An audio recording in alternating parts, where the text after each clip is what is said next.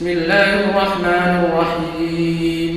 إذا زلزلت الأرض زلزالها وأخرجت الأرض أثقالها وقال الإنسان ما لها يومئذ تحدث أخبارها بأن ربك أوحى لها.